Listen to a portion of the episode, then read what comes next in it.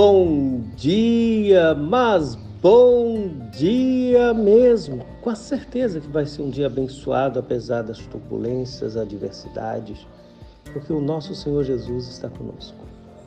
Pelo poder do Espírito Santo, ele nos conduz. Somos dirigidos pelo Supremo Pastor das nossas almas. Te convido para mais um encontro com Jesus. No Evangelho segundo Mateus, capítulo 1, versículo 18, está escrito: Ora, o nascimento de Jesus Cristo foi assim.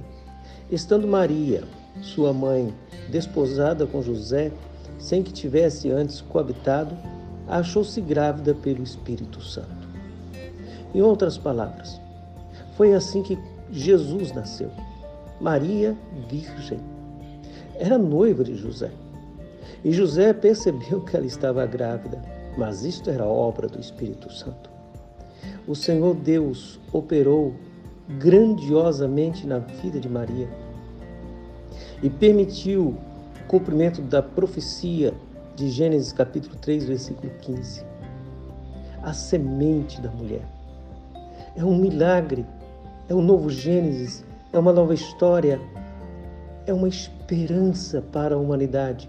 Porque todos que nasceram de Eva morrem, e todos que nascem de Jesus ressuscitam. Bendita Maria, que privilégio! Louvado seja o Senhor. Bendito o nosso Deus, que enviou seu Filho Jesus. Senhor, dê-nos um dia abençoado na tua presença, perdoa os nossos pecados, fortaleça o nosso coração, nos dê a tua paz, nos ajude a andar nos seus retos caminhos. Obrigado, Senhor, porque o teu Espírito Santo age. Assim como em Gênesis a terra estava sem forma e vazia, o teu Espírito Santo estava agindo o Senhor agiu na vida de Maria e ela teve o privilégio de ter no ventre o Criador, o Deus encarnado, o sustentador e provedor de todas as coisas. A ti honra, glória, poder e domínio para sempre.